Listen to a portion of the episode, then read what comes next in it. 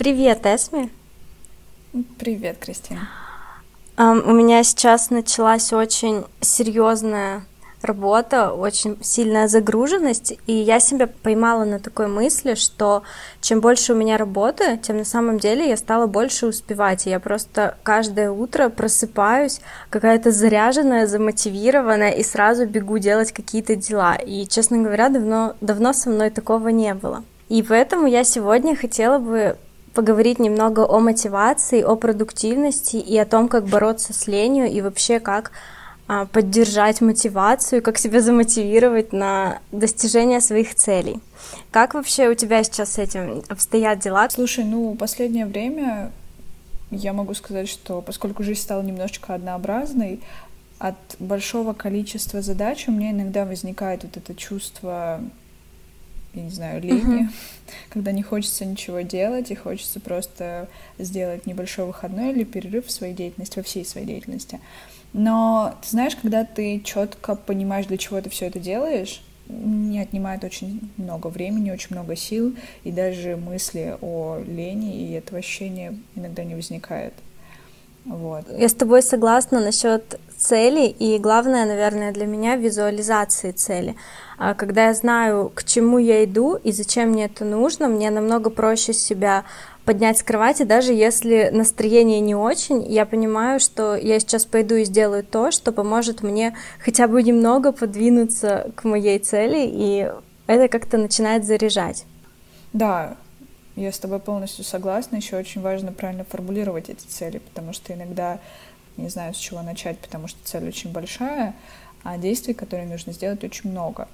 И в такие моменты, наверное, правильнее всего ставить какие-то микроцели на пути к своей большой цели.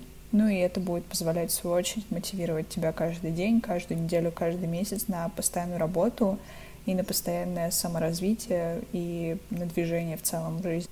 Я, кстати, хотела с тобой поговорить насчет списков дел. Я недавно присутствовала на вебинаре по выгоранию, и там как раз обсуждалась эта тема. Ты вообще делаешь себе список дел, например, на неделю или на день? Да, я, по-моему, уже года два-три стабильно веду ежедневник. Угу. Я стараюсь писать на один день план, и если какие-то есть точные задачи или планы или какие-то встречи, которые зафиксированы по дате, по времени, я их тоже записываю, но на неделю или там на месяц. Вот. Но в целом я стараюсь все-таки организовывать свой один день, который наступает там на следующий день. С вечера я готовлю план, что мне нужно сделать, расставляю приоритеты, соответственно, сверху я пишу то, что отнимает больше концентрации, больше, наверное, времени, и иногда не самые легкие, не самые приятные задачи. И после этого где-то после обеда начинаю делать то, что не отнимает очень много времени и больше приносит удовольствие, не знаю, больше приносит радости какой-то. Слушай, классно, у тебя такой хороший прям подход. А, я пытаюсь всегда тоже вести ежедневник, но у меня не всегда получается, потому что когда начинается какой-то завал по делам, я просто не успеваю его открыть и что-то записать такое из таких скажем так, нерабочих, например, моментов. А вообще я, почему тебя спрашивала про списки дел, а на уроке, который я смотрела, мы это рассматривали с двух сторон. С одной стороны, классно, что у тебя всегда структурированные задачи на день, и ты можешь их как-то оптимизировать и подумать, что тебе можно сделать сейчас, что попозже. Но с другой стороны, очень часто бывает такое разочарование, когда ты, например, не успел что-то сделать, и у тебя начинают эти дела копиться, и их так много, и либо ты просто, например, физически успеваешь сделать только 2-3 каких-то дела за день, и потом смотришь, что у тебя осталось еще там 10, и, и просто опускаются руки, ты думаешь, все, я неэффективная, я никогда вообще это все не сделаю, и вообще нафиг это нужно. Вот у тебя такого не бывало? Нет, кстати, у меня такого не бывало, но я как-то с самого начала себе поставила определенную установку, что я не буду писать больше пяти uh-huh. дел в день, поскольку это я сейчас не включаю какие-то бытовые дела, помыть посуду, запустить стирку, uh-huh. приготовить еду, этого я не пишу, потому что я сама, ну, как-то бессознательно подхожу к этим задачам. Вот. А что касается каких-то планов, задач, встреч, э, учебы, работы, я все это расписываю по дням и расписываю не больше пяти дел. И обязательно, я, как уже говорила до этого, я ставлю в приоритете, какие дела я точно должна сделать именно за сегодня, а какие дела, в принципе, я могу отложить, или если я их не успею, то ничего страшного не будет, если я их перенесу, допустим, либо на выходные, uh-huh. потому что в выходные я особо не планирую, поскольку как раз на выходные выпадают те задачи и а, те планы, которые я не реализовала в течение рабочей недели. А если я понимаю, что, допустим, на выходные дни я запланировала то, что проведу это время со своими близкими или со своей семьей, то я стараюсь разбивать эту задачу на более мелкие задачи и делать их во второй половине дня в будние дни, в другие уже дни. Вот. Угу.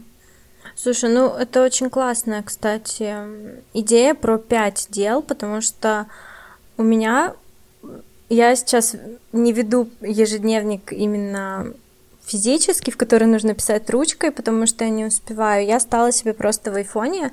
В айфоне есть приложение заметки, и там можно поставить эм, список дел. Как да, да, да, вот. Да. И в итоге я их не делю по дням и записываю просто все, что вот я вижу, все, что мне нужно сделать, я туда записываю. Я просто сегодня открыла этот список, я на прошлой неделе как-то закрыла такой огромный просто список, который я тоже думала никогда не закрою.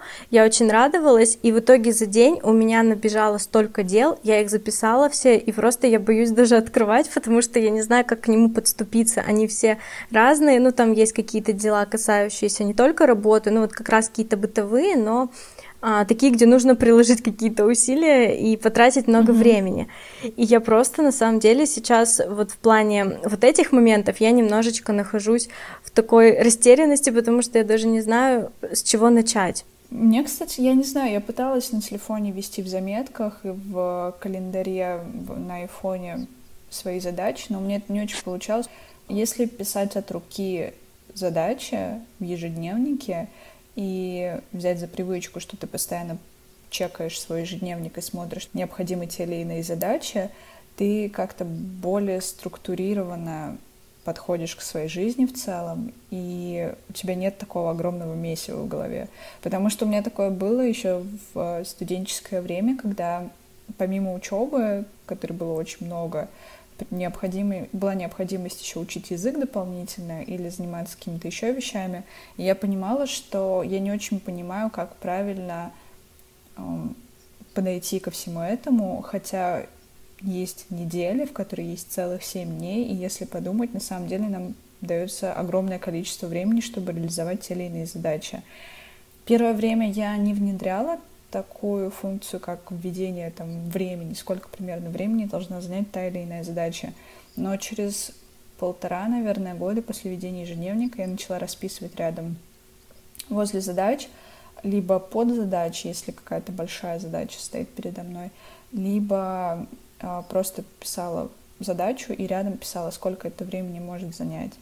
Так я примерно понимала, и, может быть, я как-то настраивала себя на то, что вот у меня есть задача, у меня есть полтора часа, и я должна ее выполнить. И мне это позволяло как-то настроить себя на работу. Ну и плюс, соответственно, я убирала все гаджеты, телефоны, а, часы, все, что могло отвлечь меня от работы. Это, кстати, очень важно, потому что одно дело, когда ты ведешь ежедневник и записываешь туда свои задачи, не нужно писать сразу там 10-15 задач на день, потому что, ну, очевидно, что человек не справится со всем этим, расстроится, бросит ежедневник, скажет, я неэффективен, до свидания. Uh-huh. важно а, понимать, что ежедневник — это всего лишь одна там десятая из тех э, инструментов, которые позволяют тебе, или из тех возможностей, которые позволяют тебе настроиться на эффективную работу. И эффективность нашей работы зависит первую очередь от нас самих, насколько мы настроим себя на тот или иной лад. То есть если мы будем заниматься, допустим, как у меня это было, я помню, я пишу доклад, uh-huh. я пишу, и параллельно у меня телефон мигает, какие-то там сообщения от одногруппников, от друзей, или э, там, я не знаю, какие-то новости появляются, я открываю, читаю соседней вкладкой. Я сама понимаю, что эта задача не выполнится за полтора часа. Поэтому если я, допустим, ну, я думаю, что это может быть только у меня работает, или может кто-то еще так делает. Если я себе дала полтора часа на эту задачу, я все эти полтора часа посвящаю только этой задаче, я не отвлекаюсь ни на что такое. Uh-huh. Вот. И, кстати, когда ты так вот фиксируешь это время, когда ты э, понимаешь, что у тебя там есть пять задач, и каждая занимает от часа до двух, то, в принципе, ты более эффективно проводишь свои дни. Угу. Это очень интересно, потому что, я скажу честно, я себе не выделяла раньше время на выполнение задач. То есть у меня есть какой-то а, список дел, я его просто делаю, ну, скажем так, как получится. То есть понятно, что я стараюсь все сделать побыстрее, но я конкретно не выделяла никогда именно сколько-то часов на это дело и работала, скажем так, в своем темпе. Но я сейчас задумалась о том, чтобы поставить себе, может быть, какие-то конкретное какое-то время на выполнение задач. Попробую сегодня, кстати, по работе сделать. Очень настоятельно рекомендую делать перерывы между работой когда ты работаешь, старайся отвлекаться, но не на телефон, потому что на самом деле огромный поток информации, который поступает из социальных сетей, он не расслабляет тебя и твой ум, а наоборот как бы загружает тебя еще какой-то информацией, и ты начинаешь об этом думать. Поэтому, например, я, если я хочу сделать небольшой перерыв во время своей деятельности, я просто, допустим, встала, походила, выпила водички или просто потянулась. Кстати, физические такие вставки, они, мне кажется, довольно полезны. Так что не забывай отдыхать. Да, ну, кстати, да, и насчет э, разгрузки, когда занимаешься спортом, насчет умственной разгрузки, когда занимаешься спортом, это реально очень классно работает. Помнишь, мы еще давно-давно с тобой в первых выпусках обсуждали, когда всем было морально тяжело, что спорт очень помогает в таких случаях. Да. И для работы тоже, да, я сейчас планирую, правда, но планирую начать бегать по утрам, постараюсь наладить сейчас свой режим таким образом, чтобы сразу с утра немножко заряжаться на работу, либо по вечерам после работы, чтобы отдыхать. А еще а, вот мне кажется, что если очень сильно хочется отдохнуть и ничего не делать, то, возможно, иногда это единственный вариант а, сохранить э, свое душевное равновесие, спокойствие и просто пойти и отдохнуть и полениться какое-то время. Понятно, я не говорю про неделю затяжной лени, но несколько часов в день, если ты чувствуешь, что уже ну совсем никак, работа не идет, учеба не учится, ничего не получается и просто хочется полениться, мне кажется, что иногда нужно дать себе волю и просто отдохнуть, если организм этого очень сильно просит. Да, я с тобой полностью согласна. Я думаю, что не нужно доводить себя до ручки. Наверное, это последнее, что мы должны делать, потому что восстановление потом потребует как еще больших сил, так угу. и отнимет время, которое ты мог бы провести продуктивно. Мне кажется, что чтобы такого не было в плане какой-то апатии по отношению к своей деятельности, наверное, стоит действительно определить свои рабочие часы в будние дни. Например, там, условно, с 9 до 4 часов дня это мои рабочие часы. Дальше я занимаюсь тем, что мне хочется делать. Посмотрю фильм, посмотрю сериал, погуляю э, там с друзьями, с партнером, поснимаю, схожу, если это как хобби, а не как коммерческая деятельность. Это позволит, мне кажется, держать вот этот вот баланс между работой и личным, личной жизнью, личным пространством и не будет приводить к огромному количеству выгорания. Я имею в виду угу. Душевного выгорания. Вот. Потому что люди, которые действительно там по 12-16 часов в сутки работают и там спят несколько часов, встают и дальше начинают работать, может быть, это эффективно только там первые пару недель, а потом этот человек просто выбивается из рабочего процесса на те же пару недель. Поэтому нужно уметь балансировать в своей жизни и правильно определять, когда и чем ты занимаешься, в какие uh-huh. часы. Первое время это будет сложно, наверное, потому что если никогда не вел ни ежедневник, не вел ни туду-лист, и не умеешь как бы организовывать свой день, то, наверное, будет сложно. И плюс еще тут многое зависит от самого человека. Если человеку нравятся спонтанные какие-то действия, то я не думаю, что э, это хороший вариант переходить на четкий план. Вот, поэтому Мне кажется, что если есть необходимость, то есть если а, какое-то время, на протяжении какого-то времени человек осознает, что у него дни перестали быть эффективными или что он выгорает, то нужно пересмотреть свой, свой, свое время рабочее, вообще свой образ жизни и так далее, свое питание, свой сон, занятия спортом. Угу. Да. А, кстати, я когда готовилась к подкасту, я еще смотрела, какие есть еще варианты а, удержать мотивацию, и один из них был такой интересный, внести в свой график принудительный отдых. И на самом деле я вот попробую это сделать, потому что вчера я себе делала выходной, и в итоге в свой выходной я полдня все равно работала, потому что я встала и думала, ну все, сегодня я ничего не делаю, но по факту у меня не получилось, потому что я тогда не знаю, что мне делать, и мне кажется, что, блин, у меня сейчас за эти полдня накопится столько дел, мне нужно хоть что-то попробовать сделать, и в итоге я вчера с собой договорилась так, что хотя бы полдня я поработаю, а потом уже буду отдыхать.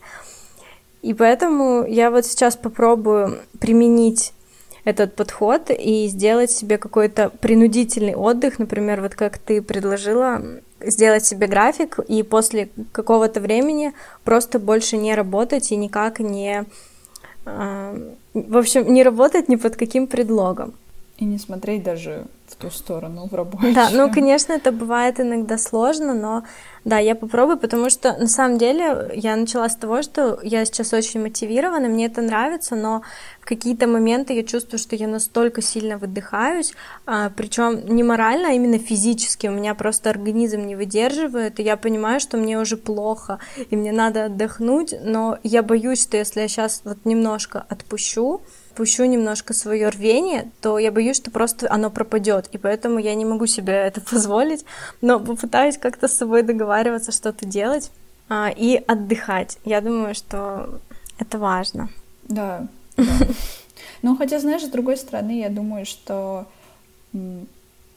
это немножечко необоснованный страх работать, пока есть мотивация, просто потому что, мне кажется, человек, он так устроен, что у него есть мотивация, а потом она на какое-то время пропадает.